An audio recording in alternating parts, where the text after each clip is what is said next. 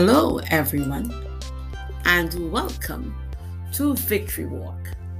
Today's topic is Jesus, Servant Leader, Holy Thursday, and what a day it was. When you face the difficult moments in life, it's always comforting to know that there are people with you to give you moral support. These people are not those whom you see occasionally, but they are the ones who are connected to you.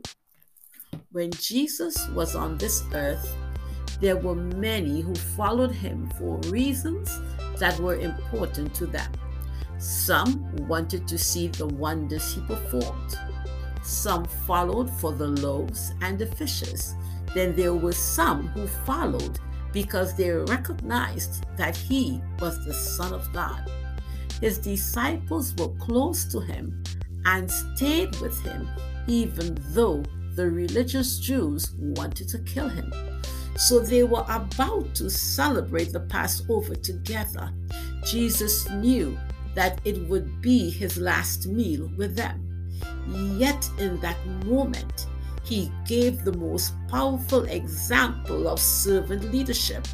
He took the time to serve his disciples by washing their feet. He was God's only son who was about to give his life, but he took the time to serve his disciples. Then it was time for his last meal with them. Today is called the Last Supper. This is the model for communion in our modern-day churches. As the evening wore on, Jesus said, "But here at this table, sitting among us as a friend, is the man who will betray me. For it has been determined that the Son of Man must die. But what sorrow awaits the one who betrays him?" Then the strangest thing happened. The disciples began to argue about who is the most important in the group. That was the most unexpected outcome of the conversation. At this important moment in his ministry, they were more concerned about their ambition than what lay ahead for him. Jesus asked, "Who is more important? The one who sits at the table or the one who serves?" The one who sits at the table, of course, but not here. "For I am among you as one who serves."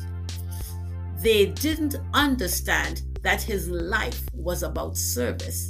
In Matthew chapter twenty, verse twenty-eight, Jesus said, "For even the Son of Man came not to be served, but to serve others and to give his life as a ransom for many." The journey to the cross was one of service. He was prepared to give his life for us. Thought for today. Friend, Jesus was a servant. Follow him. This is Claudette reminding you to walk in faith and victory.